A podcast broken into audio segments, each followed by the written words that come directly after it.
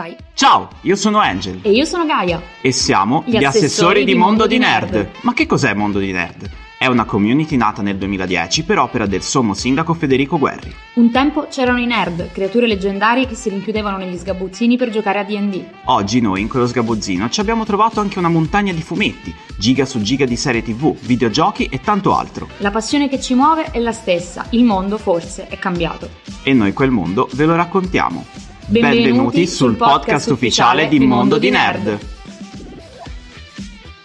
Buongiorno, buon pomeriggio o buonasera, a seconda O buonanotte. o buonanotte, a seconda dell'orario in cui ci state ascoltando, pubblico di Mondo di Nerd. Eccoci con quella che sarà l'ultima puntata dell'estate, in quanto ci stiamo prendendo, cioè ci stiamo per prendere una meritata vacanza. Le ferie, le ferie d'agosto. Le ferie d'agosto, esatto. E quindi Nelle ritorneremo... ferie d'agosto quanta neve che cadrà. Speriamo di no, visto che andrò al mare, tu sei già in Calabria e sei già al mare. Un po' di fresco non può che fare bene, soprattutto non mi meraviglio più di nulla visto che ci siamo beccati anche una pandemia in tutto ciò. Ma Quindi la neve ad agosto sicuramente è l'ultimo dei problemi.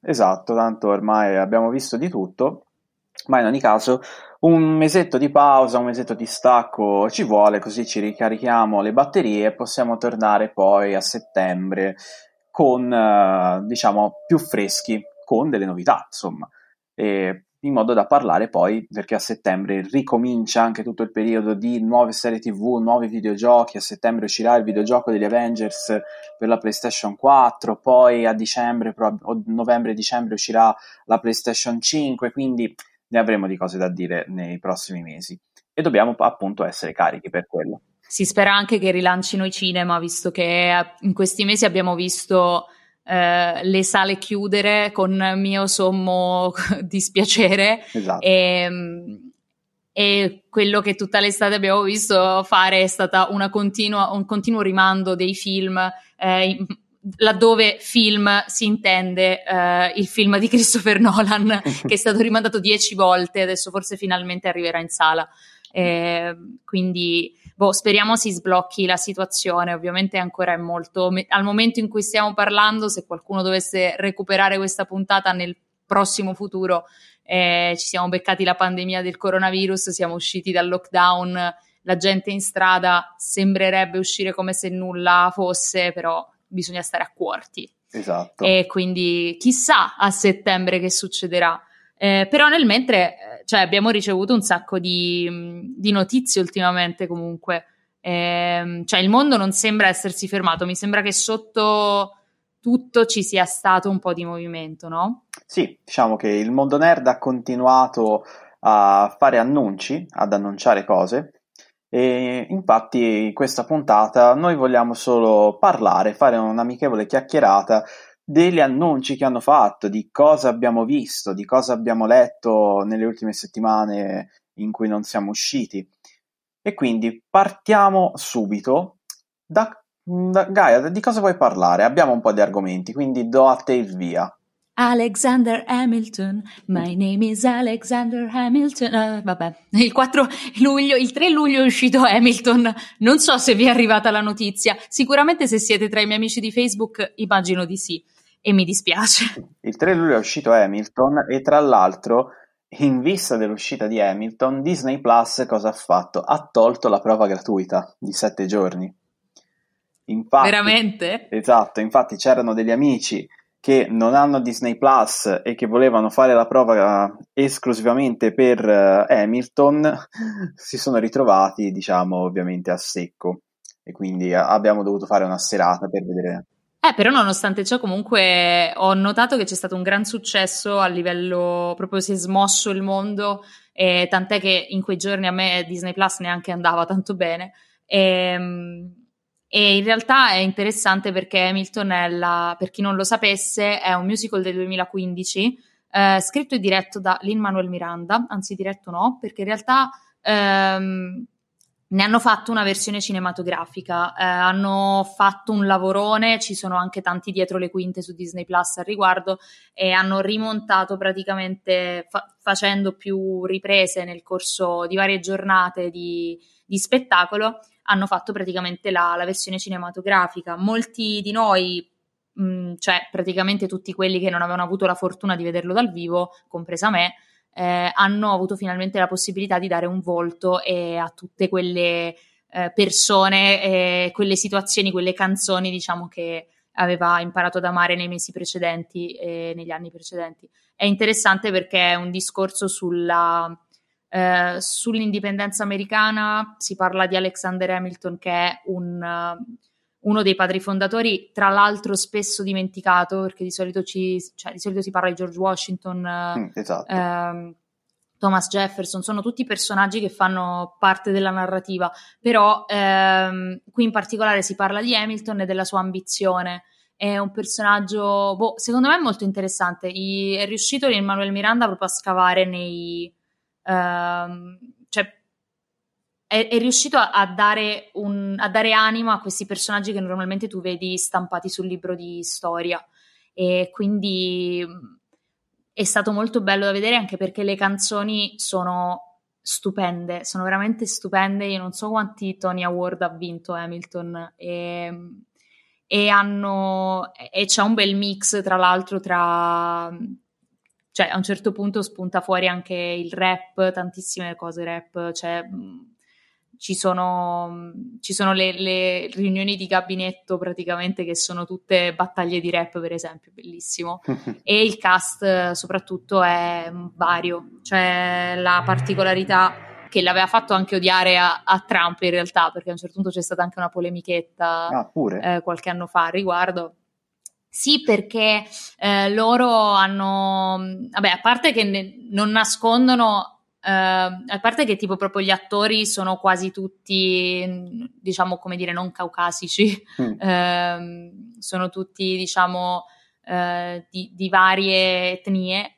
E, ehm, e, poi soprattutto c'è tutto un discorso, cioè cercano proprio anche di sottolineare spesso il fatto che um, Hamilton era figlio di immigrati, cioè che comunque l'America è una nazione che parte da eh, radici multiple, diciamo, in qualche modo. Sì. E, e, questa cosa è molto, molto bella. Ovviamente a un certo punto è spuntata una polemica perché eh, hanno proprio fatto riferimento a questa cosa sapendo che c'era uno dei pezzi grossi, diciamo, del governo Trump a sentirli e hanno fatto presente la cosa con delle frecciatine, diciamo, e, e Trump non l'ha presa benissimo. E invece quando Obama era, era, al governo li ha fatti addirittura esibire alla Casa Bianca, quindi diciamo wow. che c'è un attimino, sì. E, e beh, fenomeno internazionale, cioè io sono contenta perché di musical uh, è bene che si parli. Cioè, era dai miserabili quando era uscito che non sentivo parlare così tanto di un musical. Mm. Io i musical, uh, l'ultimo che ho visto, vabbè, in realtà è un musical del 2012 o 2013, ma è Into the Woods, il film, però non il musical musical. E no, perché non l'avevo mai visto, l'ho visto appunto quando è uscito Disney Plus durante il lockdown. Eh, caruccio, mi è, mi è piaciuto. Mi sono persa cosa? Mi sono persa il titolo. Into the Woods. Con, um, cioè il film è con Merlin Streep, Johnny Depp.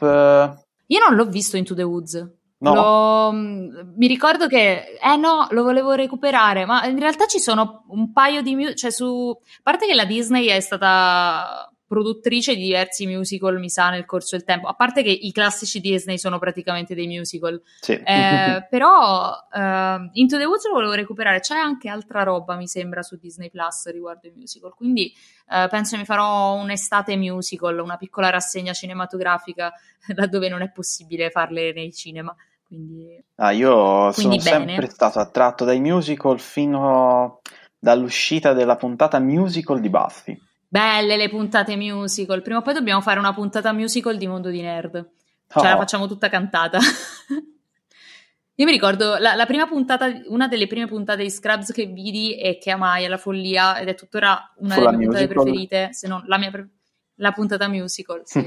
eh, ma sì, perché è interessante. Tra l'altro, è un mix, cioè, mh, è, è anche difficile portare al cinema una cosa che nasce per il teatro Eh, esatto, e infatti non sempre i risultati sono riusciti. Sì, cioè abbiamo parlato di due esempi diversi, cioè Into the Woods è l'adattamento cinematografico di um, qualcosa, cioè sì. è, un adatta- è, un film musical, credo, perché non so se era stato portato a Broadway, eh, mentre Hamilton era proprio teatro filmato e io pensavo, ma come faranno a renderla questa cosa? E diciamo che del- ha tutto il bello del teatro e in più ha del cinema la possibilità di soffermarsi sui volti, di eh, concentrarsi magari su dei dettagli che ovviamente ti possono sfuggire se sei eh, tra il pubblico in, uh, in, un teatro. E quindi boh, è molto interessante il discorso che hanno fatto. E, tra l'altro la, la Disney eh, diciamo che copre più argomenti perché, eh, di quelli di cui volevamo parlare oggi, perché è di poco fa l'annuncio che la, la Pixar, che beh, non è Disney però... Cioè appartiene alla... cioè tra le tante cose che la Disney possiede c'è anche la Pixar, sì. E ha annunciato che mm. uscirà un film diretto da Enrico Casarosa, che tra l'altro era, eh, aveva già eh, scritto e diretto il corto meraviglioso, sempre un corto Pixar, La Luna. E, um, uscirà appunto il, il film Luca, che sarà ambientato uh, sulla riviera eh, italiana esatto. comunque, cioè nel senso il sarà nostro sindaco Federico ha già pensato bene di fare un e... meme sì, su questo film. Curiosa. Indovina che ti saluta. Luca, Luca chi? E, e, ah, e non finiamo poi la battuta in quanto il nostro podcast è family friendly. Ma davvero? Ma davvero, Angel? Siamo davvero così family friendly? Portiamo i bambini sulla cattiva strada, li portiamo a leggere i giornaletti e a spendere molte ore del loro tempo davanti alla TV, che come ben sappiamo è diseducativa. Li portiamo a diventare fumettisti, che come tutti sappiamo non è un lavoro vero. Esatto. Ma magari se scrivessero graphic novel forse potrebbero essere delle persone più rispettabili. Già, c'è stata già, tutta una polemica su sta cosa. C'è stata la diatriba, sì, c'è stato il cartello con scritto non chiamiamoli fumetti, chiamiamoli graphic novel all'interno della Feltrinelli e quindi... Ecco, c'è stata... analizziamo un attimo questa cosa, perché secondo me è interessante. No, non mi va. no, però secondo me è interessante eh, il fatto che il termine graphic novel all'interno della comunità fumetto ormai abbia raggiunto un, un, certo significato ostico, ma per il significato che gli danno gli altri, nel senso che esternamente molti ut- utilizzano un termine come graphic novel per definire qualcosa che è eh, diverso dal fumetto e che in qualche modo è più alto e più culturalmente accettabile. Ma eh, in realtà il graphic novel o la graphic novel è un formato editoriale, nel senso, ora... Esatto, cioè io non ho niente in contrario al termine graphic novel, però tipo quella che per tutti è la graphic novel, cioè la si può chiamare anche fumetto, ecco. Ma sì, perché il mezzo rimane quello dei fumetti. E a tal proposito c'è eh, il Corriere della Sera che sta, vabbè, e spesso ci sono state iniziative da parte dei giornali di divulgazione del fumetto. Secondo me in Italia siamo molto fortunati da questo punto di vista e credo sia dovuto anche al fatto che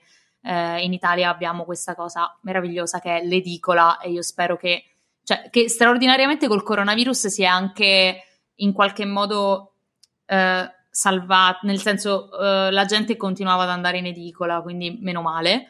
E, Comunque, eh, il, il, Corriere adesso sta facendo uscire tutta una serie di fumetti eh, o graphic novel eh, che si chiama, cioè questa collana si chiama Visioni e ci sono parecchi titoli interessanti, tipo eh, questa settimana c'è mm, Da qua sulla terra è bellissima di Tony Bruno, per esempio, che era uno dei fumetti che volevo recuperare da, da un sacco e insomma trovarselo in edicola a un prezzo popolare magari invoglia anche la lettura. Eh, quindi insomma mi veniva da pensare a questo anche. Cioè, questo è un modo buono di usare il termine graphic novel. sì, sì, no, ma senz'altro, ma infatti dovremmo finire con questa diatriba e, e essere tutti magici amici nel magico mondo del fumetto, cosa improbabile. Beh, però hai, hai, detto, hai detto della Disney che ha fatto tanti annunci, tra cui, ora passiamo al lato Star Wars, hanno, la Disney ha annunciato... Quindi al lato oscuro. Una... No, per te è il lato oscuro, per me è il lato di luce, in quanto fan di Star Wars. E ricordiamo a tutti che Gaia fino a qualche anno fa non aveva mai visto Star Wars. Se non... Eh, quando l'hai visto Star Wars per la prima volta? Avevo vent'anni, quindi Okay. Quindi, beh, quindi quest'anno naturalmente perché sono giovane. Eh, no, non è sì. vero. Eh, comunque l'ho visto per la prima volta a vent'anni, l'ho anche recensito perché secondo me è un'esperienza interessante a vent'anni Star Wars perché a tratti ritorni, cioè a, a tratti diventi un bambino. E, mm. Però dall'altro lato non riesci a vederlo allo stesso modo, cioè non è come quelli che sono cresciuti con Star Wars quindi non riesco a capire, per esempio, quando ci sono i teaser trailer con un'astronave che si muove e tutto il mondo che urla, e io questa cosa non la capisco. Eh, avresti dovuto seguirlo da tanto per capirlo. Ma in ogni caso, tornando a noi, cosa è successo? La Disney ha annunciato questa nuova serie animata che è The Bad Batch. The Bad Batch che eh, parlerà di un gruppo di cloni che non sono, diciamo, dei cloni come tutti gli altri, perché, diciamo, hanno, tra virgolette, dei difetti di fabbrica, ovvero sono dei cloni usciti fuori diversi, quindi hanno delle loro peculiarità. Oh. Sono comparsi nella, in alcune puntate della settima stagione, l'ultima di The Clone Wars, e niente, si vede che eh, hanno tante storie da raccontare e hanno avuto anche un buon riscontro da parte del pubblico, al punto che ora la Disney ci vuole fare appunto una serie TV.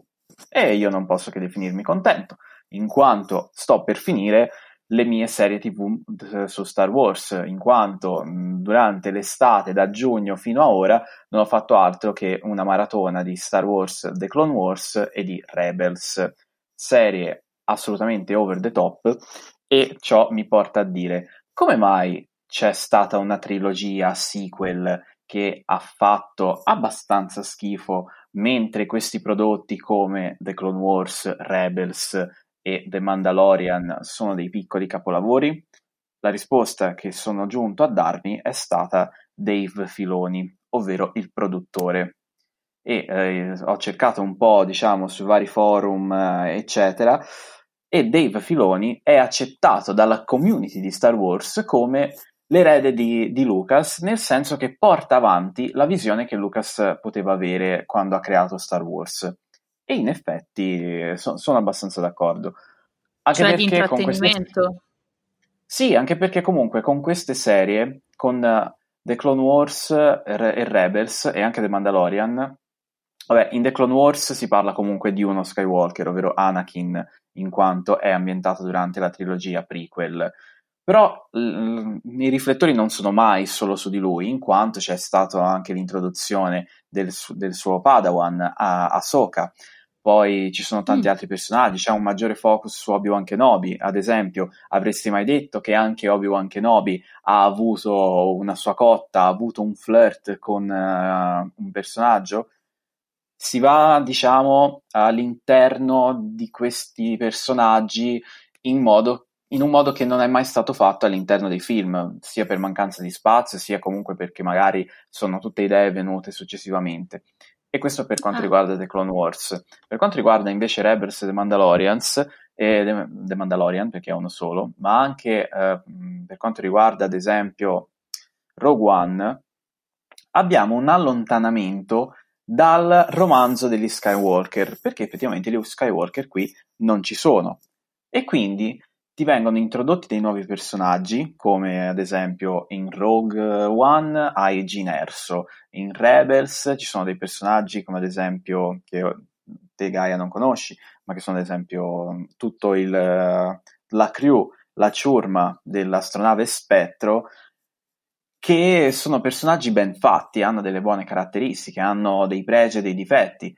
E appunto queste serie servono a darti un, un sono dei retroscena, ecco, approfondisce, queste serie approfondiscono quanto è stato detto nella, in, in questo caso nella trilogia originale, quindi episodio 4, 5 e 6, ma dandoti degli spunti in più. Ad esempio, Rebels ti spiega come ha fatto la ribellione a nascere, come ha fatto ad entrare in possesso di armi, di astronavi, eccetera Mentre invece The Mandalorian ti spiega... Ah, era un po'... No, dico, eh, era un po' come quando...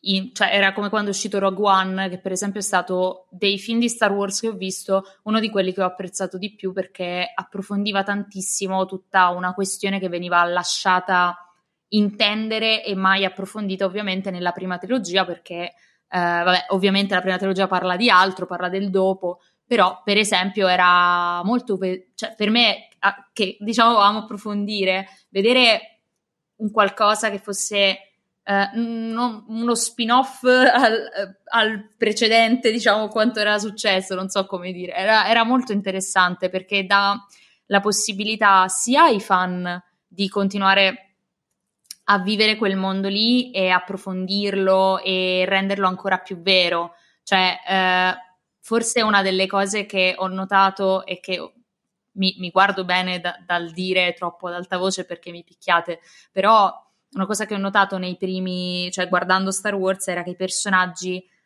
aveva, rischiavano spesso di risultare un po' piatti, nel senso che alla fine è il bene contro il male, eh, ci sono delle sfumature, sì, però sono abbastanza semplici secondo me. Eh, poi vabbè, ovviamente ora immagino già le, le coltellate virtuali, però eh, la forza di Star Wars, eh certo, però la, la cosa che mi ha sempre affascinato di Star Wars è stata proprio questa capacità di creare un mondo e di eh, espanderlo, cioè anche la, la, questione dell'universo espanso è super interessante perché eh, è partito tutto da, dal fatto che Lucas ha raccolto, a quanto ho capito, e mh, diciamo reso, credo, canon fondamentalmente quelle che erano delle, delle ipotesi dei fan. Cioè c'è tutto uno studio sulla comunità fan di Star Wars e di altre, altri fan in realtà, ehm, che viene fatta da, da, uno studioso che si chiama Henry Jenkins e lui ha proprio studiato come è, è, avvenuta questa cosa, cioè di come i fan scrivevano le lettere ipotizzando personaggi, cioè quello che poi è il fenomeno delle fanfiction, delle, de, delle fan art, queste cose qui, e la forza di Star Wars è stata recepire tutte queste suggestioni e, e continuare e, e, praticamente creare un universo, cioè questa cosa è encomiabile, devo dire. Mm-hmm. No, ma infatti è così. E infatti tutto il discorso dell'universo espanso eh, si, in alcuni punti viene ripreso anche in, nelle serie diciamo che sono diventate canoniche perché ad esempio in Rebels c'è un personaggio che si chiama il grande ammiraglio Throne che in realtà nasce come personaggio nei romanzi dell'universo espanso e invece ah, okay. in Rebels è stato ripreso l'hanno un po' hanno un po' modificato perché lui, se non mi sbaglio, era un personaggio, diciamo, che mh, viveva dopo la sconfitta dell'impero nel, nei romanzi dell'universo espanso, mentre qui è un grande ammiraglio dell'impero. E, e quindi è interessante anche per questo. Tutta, cioè, questi ah, quindi sono stati resi... Hanno...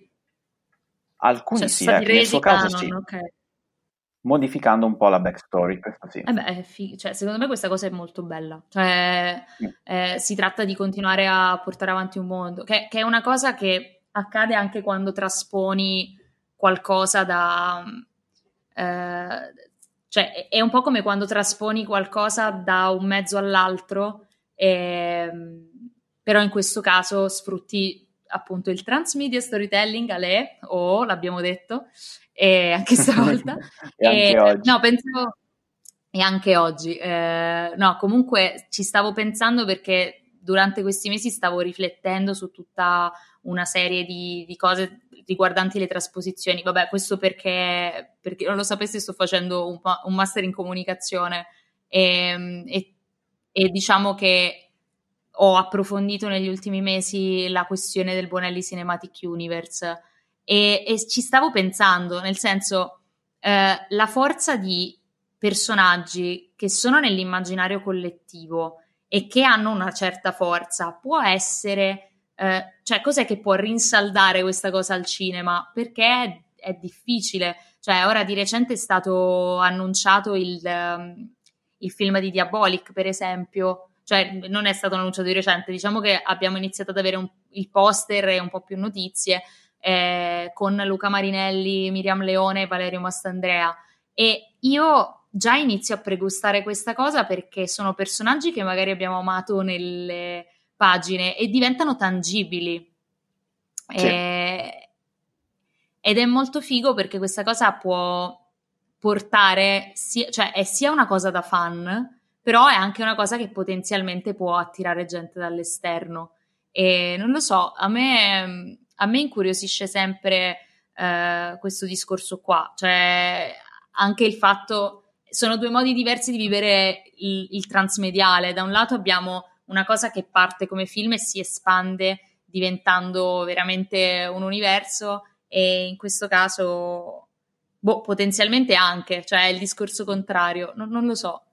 Forse ho fatto un salto, no, no, sì. ho fatto un volo pindarico. No, ma sì, No, ti sei fatta capire. No, ma infatti proprio oggi è passato al telegiornale una, un servizio proprio su Diabolic, che parlava non solo del film ma anche del fumetto, e poi mi hai fatto ricordare che in, sulla libreria ho il libro Fenomenologia di Diabolic della NPE. Da, da bravo nerd che stai approfondendo. Esatto. eh beh, no, è, è, bello perché Diabolic è, è, una, è un fumetto estremamente italiano, però potenzialmente con questo film cioè estremamente italiano non alla maniera di Boris che è troppo italiano, intendo dire è, è qualcosa che nasce nel contesto italiano con determinate caratteristiche, tra l'altro anche molto rigide, cioè se non sbaglio eh, Diabolic ancora adesso viene scritto secondo tutti i canoni che erano stati imposti dalle sorelle Giussani, cioè eh, eh, boh, questa cosa, è... poi vabbè, a me ha sempre affascinato l'idea di queste due signore milanesi con, eh, che ne so, che si prendevano il tè, parlavano di, di accoltellamenti e facevano partire tutta la sì. cosa del fumetto nero, perché poi Diabolic eh, si è arrivati a tutte le varie, diciamo anche parodie, tra virgolette, un po' più spinte come Satanic, eh, cioè t- tutte sì. quelle... Paperinic. E tutto il...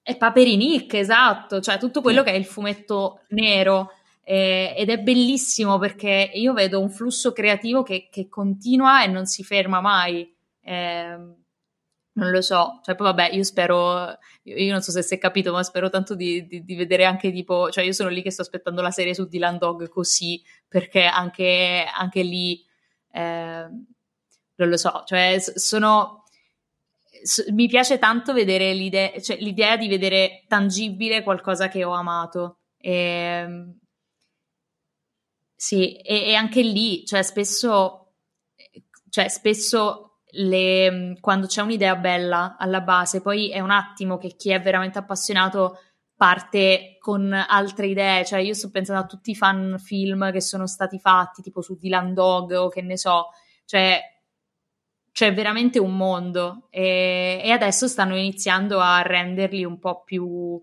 eh, ufficiali, non lo so. Cioè, ora non è una novità che si facciano le trasposizioni dai fumetti ai film, cioè sto pensando a, eh, a cose tipo, non so, a Paz, a... Uh, non lo so se vuoi della morte dell'amore, anche se in realtà della morte dell'amore parla di un personaggio letterario. E, cioè, ce ne sono diversi, ma anche tutti, vabbè, la Marvel e la DC comunque sono trasposizioni di fumetti, però è bello vedere che, che questo immaginario continua a esserci. Cioè, non lo so, tipo ora è uscito su Netflix di Old Guard e anche lì con Luca Marinelli che a quanto pare ultimamente si è buttato nel... cioè ha fatto Gigrobo, ha fatto, sta, sta, facendo uno dopo l'altro. Eh, esatto, tant'è che Kojima... È, stato, è, finito, esatto, è finito sotto il mirino di Kojima che ha detto che sarebbe un ottimo Snake in caso di un possibile film su Metal Gear Solid. Sì, e tutti sono impazziti. Vabbè, esatto, e eh, su Instagram e su Twitter Boss Logic, che è un, uno che fa i fotomontaggi, diciamo, fa le locandine fake, a volte migliori dell'originale, e, oppure proprio locandine inventate di film che piacerebbero ai nerd, tipo un Avengers vs X-Men, cose del genere, e ha fatto proprio la locandina con uh, Luca Marinelli come uh, Snake. Bello, ora, ora, ci si fomenta tutti e poi magari il film non esce, però eh, no, boh, sì, che cioè, non, è un, non è annunciato, però lui ha no, detto no. se ci fosse mi piacerebbe che Luca Marinelli fosse, i, fosse Snake. Sì, ecco. sì. Eh, ma infatti Twitter è impazzito, cioè ultimamente vedevo Luca Marinelli come trend topic su Twitter e io molto contenta perché naturalmente apri e vedi foto di Luca Marinelli che, cioè, voglio dire, è una mia crush eh, neanche troppo segreta. Eh, quindi Luca Marinelli, se stai ascoltando, eh, eh, vogliamo intervistarti. Gaia, ecco. Gaia ha appena confessato sì. il tuo amore. Ecco, è, è, la cosa più professionale che si può fare quando si vuole collaborare con degli attori, esatto. no? Comunque... Ehm, Bravo Luca Marinelli e tra l'altro è bello che venga riconosciuto il talento italiano, ora non è per essere campanilisti, però insomma. No, no, ma è giusto perché comunque ci sono tanti italiani che si meritano anche di sfondare all'estero, come ad esempio per Francesco Pavino, che io ho conosciuto eh. grazie alle cronache di Narnia, il principe Caspian nel lontano 2008. Sì, è vero, sì. è vero, c'era lui. Eh, c'era io ho avuto il piacere... Castellito sì, è vero, anche altra, cioè vabbè, eh, in Italia abbiamo delle grandi, cioè, dei grandi nomi, indubbiamente, e, ma è sempre stato così comunque. Eh, però a maggior ragione, cioè, è sempre bello quando ti riconoscono dei meriti. Eh, poi, tra l'altro, io Favino l'ho, ho avuto il piacere eh, di incontrarlo. E noi abbiamo Giulia Dorantini che abbiamo intervistato eh, precedentemente durante la quarantena per parlare di Disney, che, che appunto è una super fan di, di Pierfrancesco Favino e mi ricordo che anche con lei avevo, l'avevo incontrato a, al Wired Next Fest di qualche anno fa e l'avevo anche intervistato, intervista che è andata perduta però, però me, la, me la tengo proprio nel cuore perché è una persona proprio anche molto umile, nel senso... Sì, sì, no, ma ne abbiamo avuto modo di vederlo anche quando ha condotto Sanremo. O era Fru? Fru? È Fru dei, dei Jackal. Eh, ah, ok.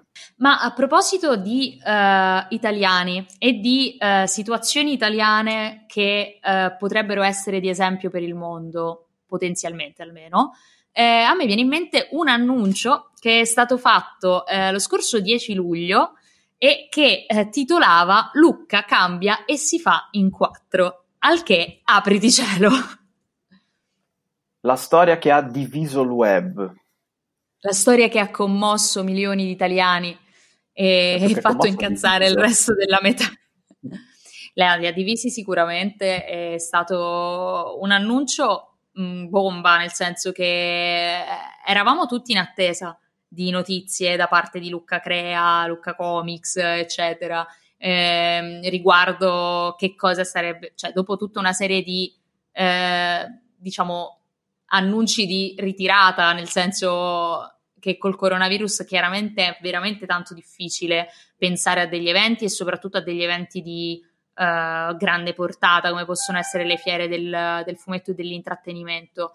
Eh, come voce anche fuori dal coro direi si è, è comparsa Lucca Comics e ha annunciato, eh, di, eh, annunciato che Lucca si farà, attenzione non Lucca Comics, Lucca eh, si farà, sarà diverso, comunque... Sì una cosa diversa, un po' come l'ARF che ha detto che farà qualcos'altro a novembre.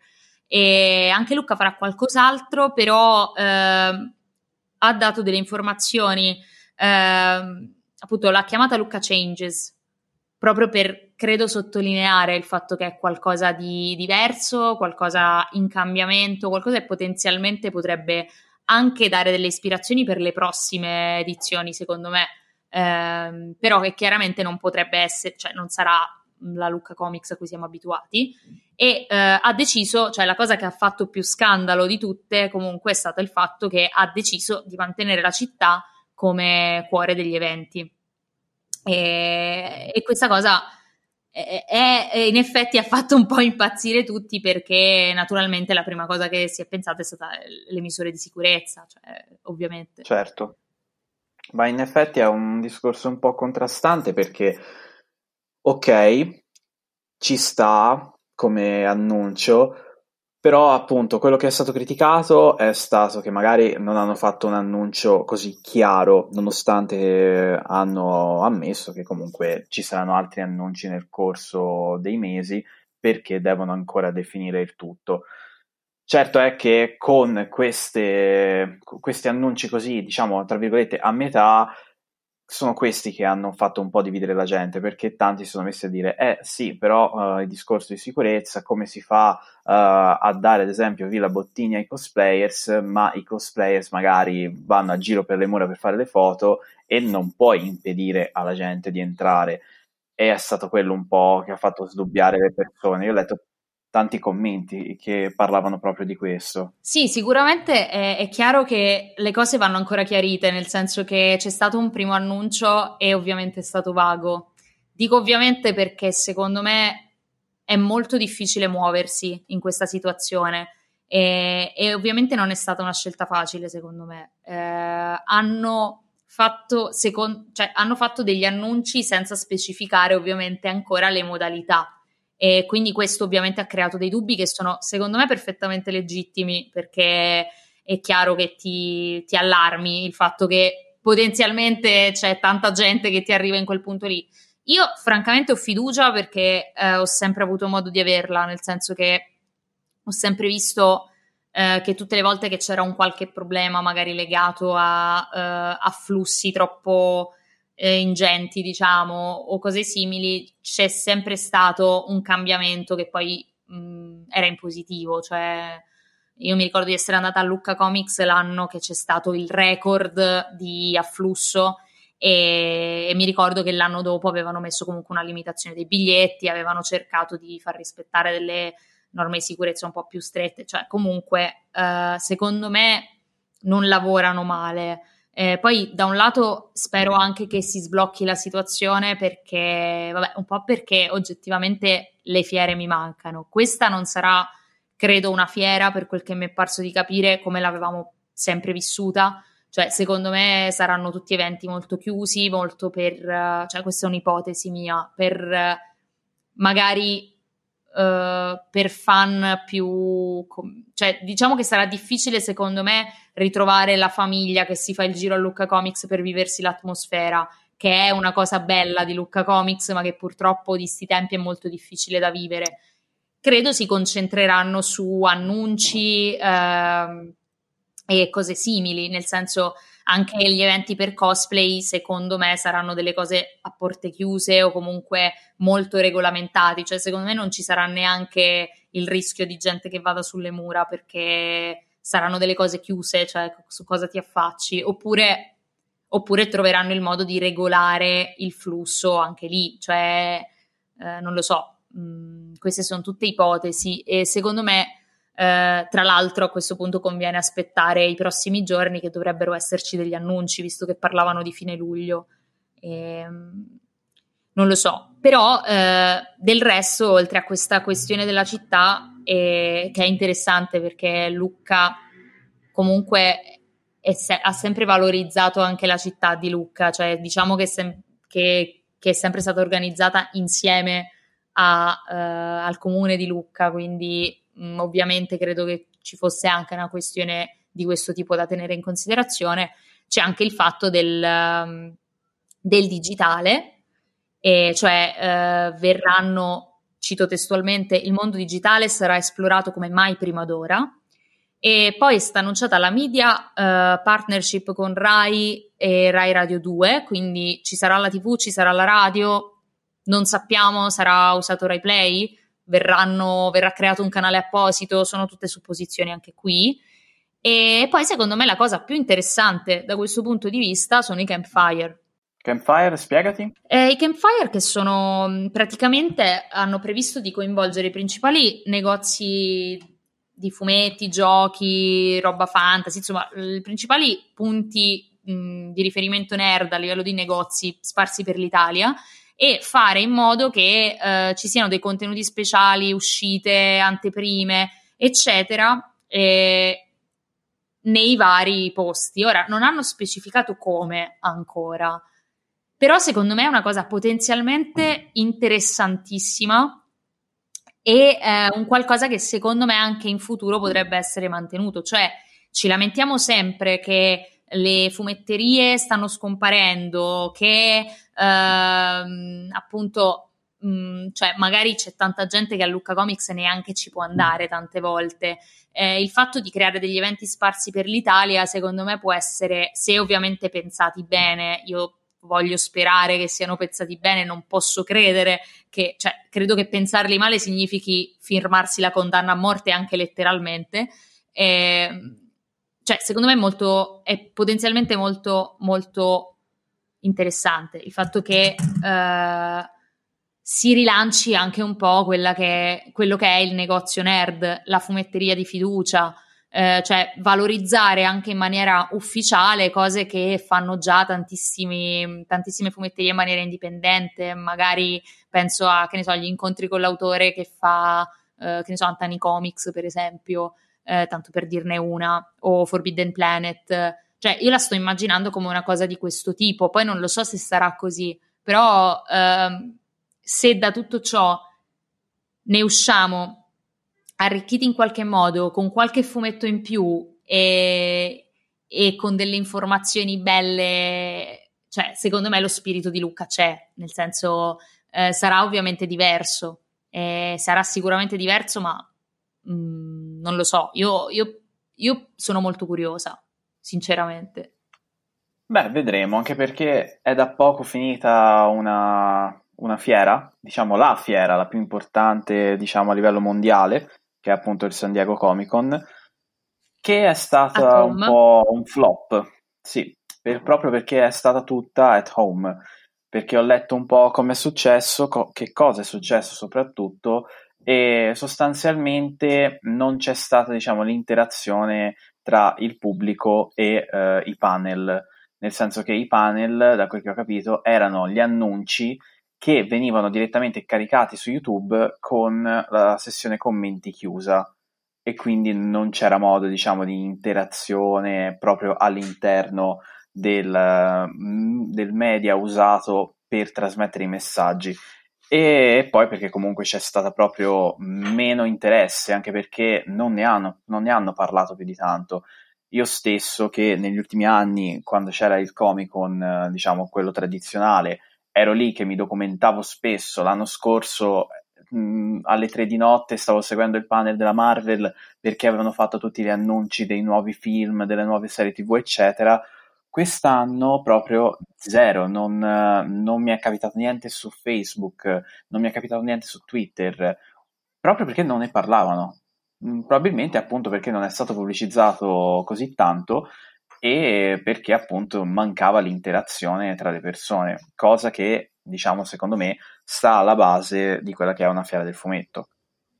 Sì, chiaro. Infatti, secondo me Luca deve tenere conto di questo, nel senso che pensare a una fiera completamente in digitale può essere interessante se però la rendi interattiva. Cioè, abbiamo assistito in questi mesi a tutta una serie di dirette, di uh, workshop online, tutto comunque digitale e eh, a volte nascevano anche delle cose interessanti. Poi vabbè, io in realtà ho, mi, po- mi, porto l'esperienza dei mercoledì al secco che secondo me sono una cosa bellissima e volevo appunto parlare anche di questo perché sono una serie di incontri che erano partiti live, diciamo, come incontri tra illustratori a Milano che si radunavano attorno a questo locale che si chiama Il Secco, appunto. E, e da lì è partita tutta una, una versione virtuale eh, aperta comunque a chi era interessato a determinate cose mh, mm, e eh, io ho visto l'interazione, cioè io, eh, erano proprio degli incontri nati per chiacchierare, parlare di certe cose, fare delle presentazioni, magari eh, confrontarsi eh, e questa cosa sta andando avanti anche adesso e cioè, si diventa cioè si diventa quasi una grande famiglia virtuale allargata. Questo è un esempio di come si può fare a coinvolgere delle persone, ma è già un, una cosa più ristretta. Ci sono tutte le varie dirette, i commenti, ne abbiamo fatta anche noi una, eh, pur nel nostro piccolo, cioè io ho notato che molti degli spunti venivano dal, dal, pubblico. Ora è chiaro che il Comic Con non può leggere i commenti live perché sarebbe assurdo, perché ci sarebbe tutto il mondo che ha gli occhi puntati su di lui e quindi ok, probabilmente hanno tolto i commenti per una forma di moderazione, cioè per evitare macelli vari, però ehm, non so, io credo che si poteva fare, cioè for- forse la mancanza proprio di interazione è stato il problema principale, oltre al fatto che Um, è vero, cioè neanche io non ho sentito parlare del Comic Con, cioè se c'era una diretta di qualcuno uh, tendenzialmente mi arrivava, cioè sapevo che c'erano degli autori che parlavano di un certo libro, c'era una presentazione magari, ok che parlo di cose più ristrette, e, però quelle funzionavano, le cose giganti del Comic Con no, poi anche questa modalità di prendere e caricare su YouTube non lo so, cioè sapevo anche che c'erano stati problemi con le piattaforme, cioè è stato un po' un disastro generale, perché non erano, cioè è chiaro che non erano pronti a lanciare una cosa del genere magari perché ovviamente non potevano prevederla e quindi hanno fatto il meglio che hanno potuto. Non lo so. No, eh... infatti è stata una prova e se l'anno prossimo, speriamo di no, ma se fosse di nuovo così, probabilmente adesso saprebbero come muoversi. Spero, sì, sono anche loro. slettate tante cose, cioè nel mentre gli annunci erano che la Disney ha rimandato le uscite, eh, è stato rimandato Mulan, è stato rimandato Avatar 2, eh, sono stati sì. rimandati gli Star Wars, eh, mi sembra, de, de, tutte, cioè, c'era qualcosa ah, su Star Wars. Star, sì, in pratica Star Wars doveva essere, diciamo, alternato alla saga di Avatar e se non mi sbaglio tipo sarebbe uscito Avatar nel 2021 eh, e quindi Star Wars nel 2022 adesso hanno slittato tutto di un anno. Quindi Avatar nel 2022 e Star Wars nel 2023 mi pare. Eh, o, o, o, viceversa insomma. Eh, però sì Star Wars è stato slittato avremo avuto la nuova trilogia, se non mi sbaglio, sulla Old Republic, quindi ambientata cento anni prima de- della, pre- della, trilogia prequel. E boh, vediamo. Sono curioso anche di quello. È qualcosa di nuovo anche lì, insomma. Sì, purtroppo dovremmo stare in attesa un po' più del dovuto. Eh, diciamo che eh, ora non so neanche, cioè so che sono stati annunciati Eisner, i vincitori degli Eisner Awards, eh, mm. E ho visto delle cose interessanti, nel senso che um, una cosa che mi ha colpito, ad esempio, è che la mia cosa preferita sono i mostri. Uh, ha vinto come miglior uh, one shot, quindi numero unico. Mm.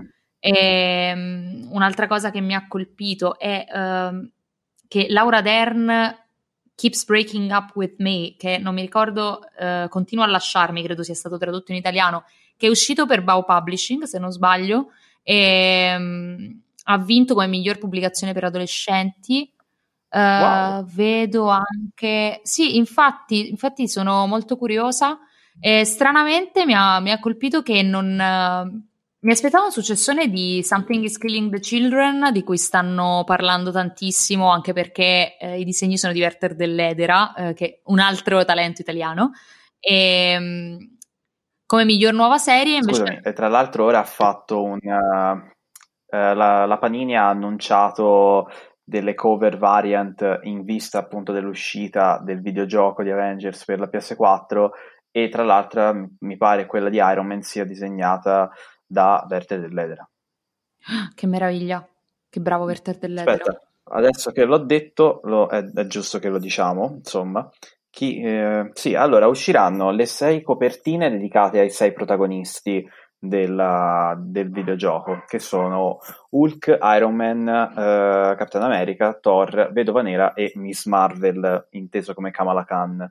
E avremo la copertina di Hulk che è disegnata da Marco Checchetto, la copertina della Vedova Nera disegnata da Michele Bandini, la copertina di Miss Marvel disegnata da Elena Casagrande, la copertina di uh, Iron Man disegnata da Werther Dell'Edera, la copertina di Thor disegnata da Valerio Schiti e la copertina di Captain America disegnata da Gabriele Dell'Otto.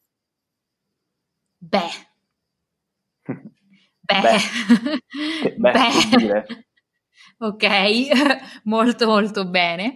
E comunque, nonostante Werther Dell'Edera e James Tinion, che tra l'altro in realtà, o Tinion, come si pronuncia? Non lo so. Mm, ehm, non lo so. Comunque, eh, ho sentito parlare molto bene di questa serie e invece come miglior nuova serie ha vinto Invisible Kingdom, che comunque immagino sia... E ci sono, vabbè, tutti gli annunci ci sono, ora ho detto quelli che hanno colpito di più me, eh, però sono... Cioè, insomma, anche quest'anno ci sono stati gli Esner Awards, anche se in una forma non proprio eh, come ce la saremmo aspettata. Ortodossa. Eh, esatto. Ehm, insomma, chissà che si inventano per il, per il Gran Guinigi, ecco. Eh, sì, saremo curiosi. Mm-mm. Esatto, ma eh, io invece sono curiosa, così per concludere la puntata, che ormai inizia a andare sulla nostra lunghezza tipo e quindi eh, infinito più uno. Eh, mm. boh, cose che consigli, cose che hai letto, visto ultimamente eh, e che boh, vorresti condividere con noi? Allora, io eh, come ho detto prima, mi sono visto tutte le serie animate, cioè quasi tutte quelle più importanti, quindi eh, Rebels e The Clone Wars, che le consiglio, partiamo da questo. Poi ho giocato, parliamo un po' anche di videogiochi, ho giocato a The Last of Us 2 e l'ho finito. E, e anche qui polemiche. Dire, Vabbè, le polemiche su The Last of Us 2 nascono dal fatto che tante, cioè perché sostanzialmente c'è una protagonista donna omosessuale e tanti si sono, cioè, sono sentiti indignati da questa cosa. Tralasciando questi discorsi, è un gioco molto bello che ha una trama molto bella, cioè io non posso parlare della trama senza fare spoiler, quindi mi limito a dire che è una cosa wow, non, non so veramente trovare altro, altre parole non spoiler per definirlo. Wow, nel senso che è un ciclo che si chiude e anche una persona che magari abbia, non è abituata a questi videogiochi che hanno una trama così ben elaborata, che hanno questi videogiochi che hanno un, una trama diciamo molto umana, loro stessi, questi videogiocatori non abituati a tali giochi, si sentirebbero veramente travolti, diciamo, dall'emozione, perché questo gioco trasmette dei messaggi, cioè ti fa, ti fa vedere con occhi diversi la storia. Ecco, ti fa vedere che comunque, diciamo, che il tuo nemico è l'eroe della sua storia. Dico solo questo, senza, senza cadere nello spoiler. Poi, Vabbè, comunque ha una visione. Cioè, è sì, bello esatto. che ci sia un, un, un, videogioco che comunque ha una visione e ti racconta una storia, cioè lo storytelling, non sì. transmedia, però è uno storytelling. Ecco. Esatto. Poi uh, sto giocando sulla Switch a Dragon Quest 11 e Dragon Quest oh, è questo carino. filone di, video, di videogiochi uh, narrativa fantasy con uh, un sistema di combattimento a turni che va molto in Giappone ma in Occidente non va molto, perché l'Occidente è dominato, diciamo, da Final Fantasy, mentre invece Dragon Quest merita tantissimo, con i disegni di Akira Toriyama, con il proprio concept design di Akira Toriyama, creatore di Dragon Ball, e la cosa bella di Dragon Quest è che la trama, eh, io vado sempre a finire lì, la trama è molto elaborata, è molto elaborata e ti lascia di stucco, cosa che gli ultimi due Final Fantasy non hanno fatto, ovvero il 15 e il 13. Ma non parlerò di questo. E poi sto giocando, ma credo anche tu Gaia, stiamo giocando ah, sì. a Summertime Madness. Di cui parleremo Summer... più avanti nei nostri canali, esatto. quindi tenete d'occhio insomma i vari canali. Summertime, uh, Summertime Madness che è prodotto dalla DP Games ed è un uh, gioco che uscirà il prossimo anno. Noi abbiamo avuto la fortuna di provare uh, la demo in anticipo e ne parleremo più, approfondi- più approfonditamente nelle prossime puntate.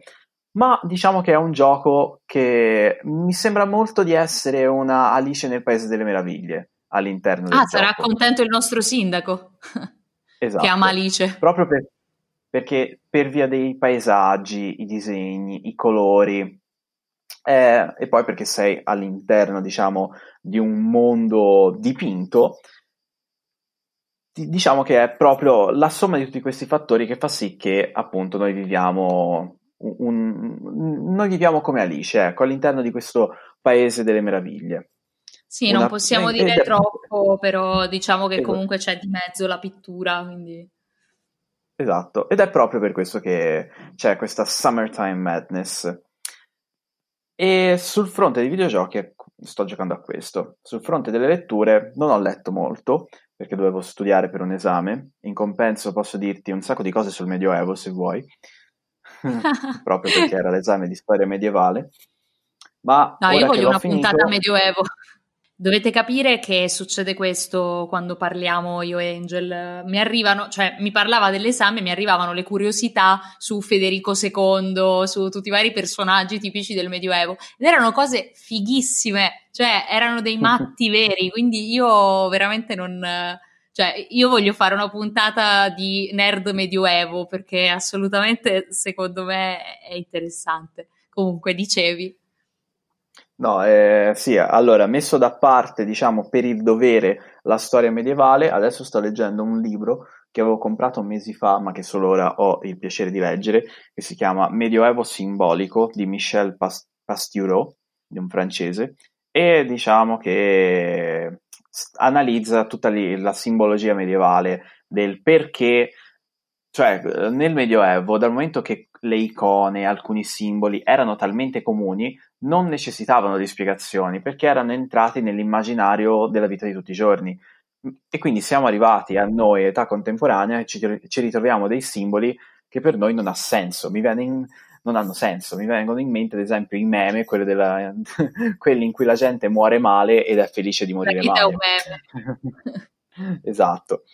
E poi ho appena finito di leggere un fumetto di una ragazza che conosco, una mia cara amica, che si chiama Ivana Murianni, sceneggiatrice, con i disegni di Rossella Gentile, e si chiama Freedom, edito da Upper Comics, casa editrice che potete trovare sia su Facebook che su Instagram, e che si dedicano uh, ai manga, manga proprio di autori italiani. Ah.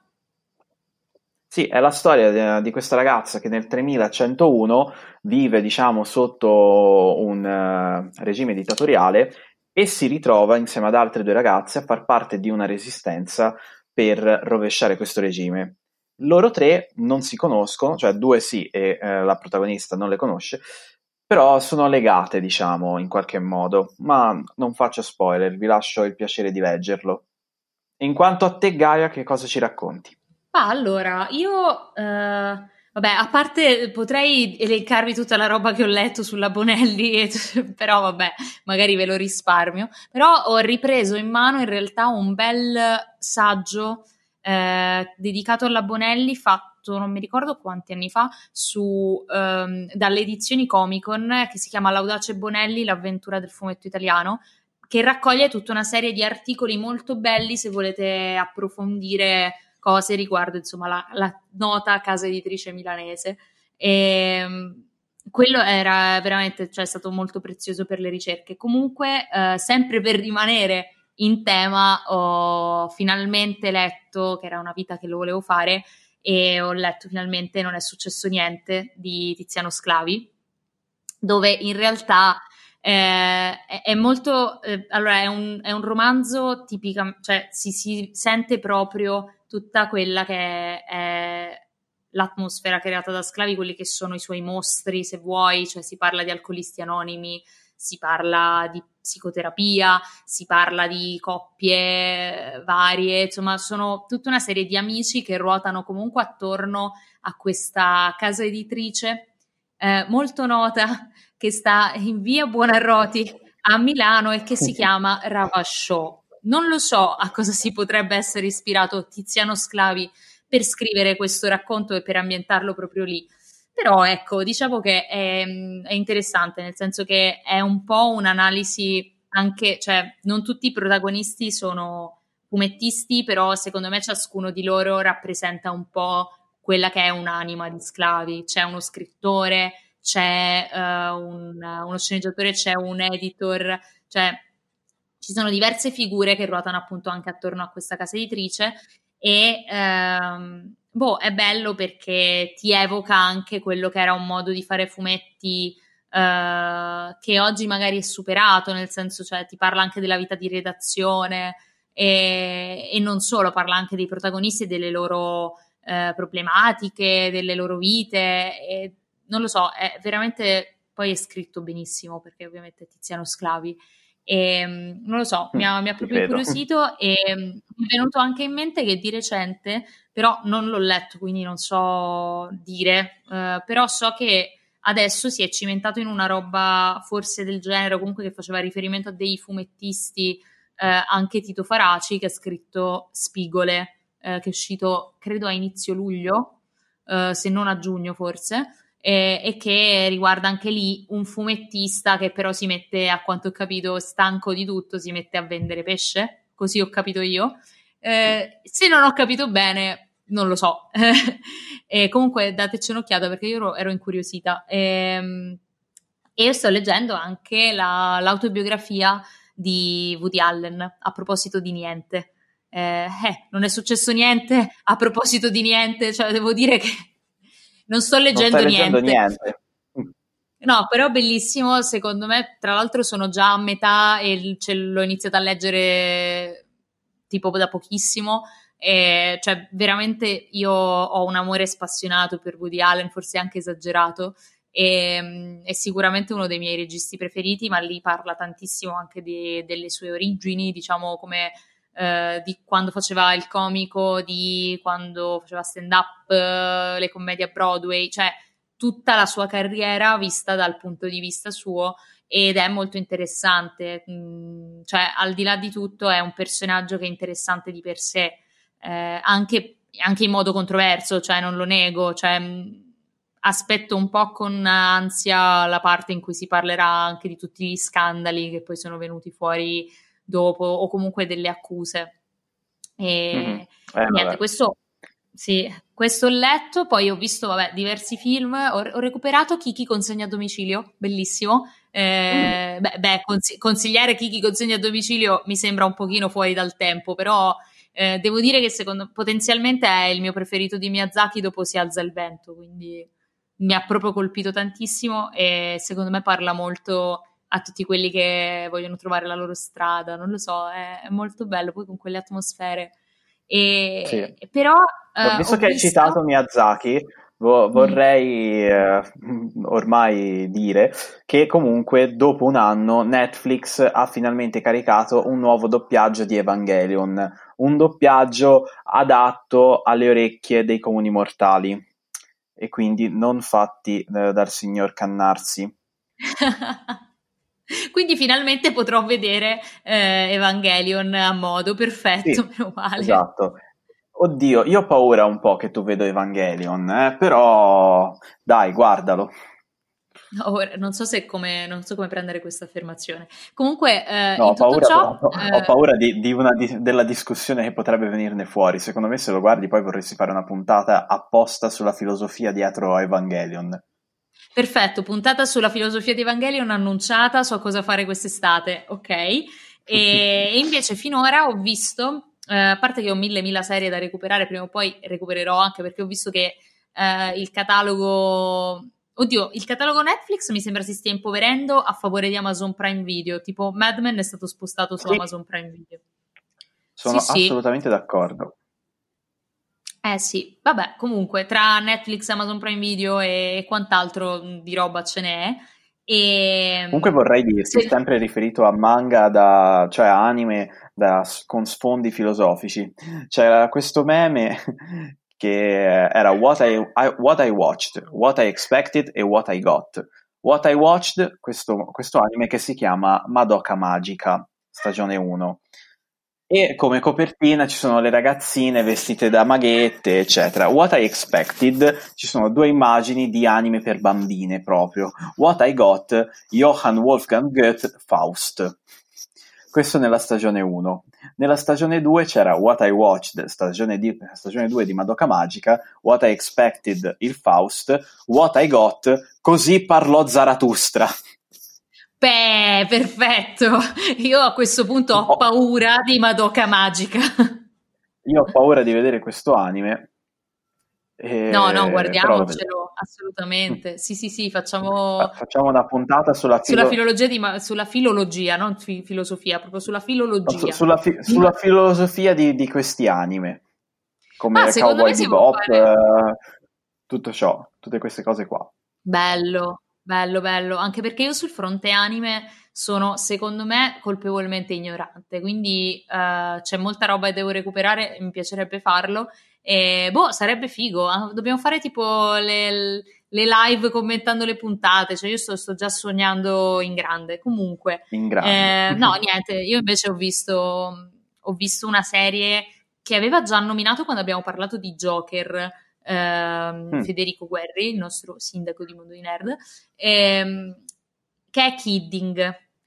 La prima stagione okay. l'ho trovata su Sky, ehm, la seconda stagione, vabbè, eh, la, la, cercherete. Eh, so che la cercherete, sapete dove cercarla, non c'è bisogno che lo dica.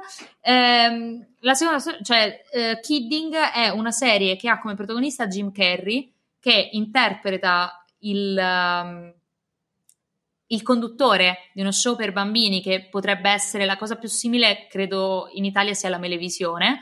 Quindi immaginatevi Tonio Cartonio, che però nella vita reale è una persona logicamente molto gentile, molto a modo, eh, eccetera, ha tutto un network dietro basato sulla sua persona, ha, è un'impresa familiare perché è gestita col padre e eh, con la sorella. Um, la sua vita subisce dei bruschi cambiamenti a seguito di un evento molto tragico che gli avviene in famiglia e in qualche modo lui sta cadendo a pezzi, lui e anche le persone attorno a lui ed è molto molto interessante perché ehm, ti fa vedere, a volte ti racconta la realtà attraverso il suo show per bambini e lo fa in una maniera incredibile. Tra l'altro pensavo fosse una roba originale, ma l'altro giorno ho trovato uno spezzone della Melevisione in cui Tonio Cartonio spiegava che Fatalina aveva subito fondamentalmente degli abusi, delle molestie e lo spiegava mm, ai okay. bambini senza dirlo direttamente. Era una roba che mi ha fatto venire i brividi perché era, era perfetta, nel senso che ha informato su una questione che purtroppo esiste dei ragazzini di età veramente dall'asilo alla quinta elementare, cioè brividi. Eh, eh, sì. sicuramente, Kidding, sicuramente Kidding non è una serie per bambini, però è una serie che parla di bambini, che parla eh, anche del modo in cui dire le cose ai bambini, ma, mh, mm, ma, ma è proprio bella da seguire. E purtroppo l'hanno cancellata. Però come tutte le cose stagioni, belle che hanno successo. Però queste due stagioni sono veramente, veramente. Cioè, io ho finito una stagione in due giorni e l'altra pure. Cioè, è veramente bello e soprattutto, secondo me, da aspirante comunicatrice trovo molto interessante tutto il discorso di come si gestisce un programma televisivo di successo, tutta la questione merchandising, cioè questo è uno che parla ai bambini, quindi eh, il giocattolo come lo dobbiamo fare. Mh, mm, cioè cosa possiamo pensare, quali sono le idee per rilanciare questa cosa e, e così via. Non entro nel dettaglio, però è molto bella. Bene, direi che abbiamo dato abbastanza consigli su cosa guardare in questo mese in cui non ci saremo. E direi che possiamo avviarci alla chiusura. Detta così. Ci saremo col cuore, sì, sì, certo. No, non ci saremo con la voce, ecco. E, bene, avviamoci ai saluti. Eh, ringraziamo come sempre il nostro Matteo Scandolin, il nostro santo patrono dei podcast. Che ha aperto il suo sito, quindi lo trovate uh, al simpaticissimo indirizzo di scandal.in. Quindi se avete bisogno di produrre un podcast, editarlo, eccetera, trovate tutto lì. E, ehm, poi ringrazio naturalmente beh, tutte le persone che in questa stagione sono, con no, sono state con noi e, e, hanno contribuito a rendere interessanti le nostre conversazioni. Eh, sono strafelice che cioè, noi nel mentre abbiamo fatto anche un anno, nel senso, cioè io sono stracontenta di vedere come un'idea matta che è venuta un pomeriggio a tutti e due, diciamo, è diventata una cosa così cioè un appuntamento. Un, un appuntamento comunque. fisso, sì. Esatto. E quindi grazie Angel per tutto questo e per aver chiacchierato con me oggi. Eh, grazie Gaia, come sai mi fa piacere mh, condividere ora, ora più che mai perché dal momento che ho lasciato anche la mia casa a Pisa sono un po' lontano dall'ambiente nerd e quindi ho bisogno ogni tanto di esternare i miei bisogni nerd.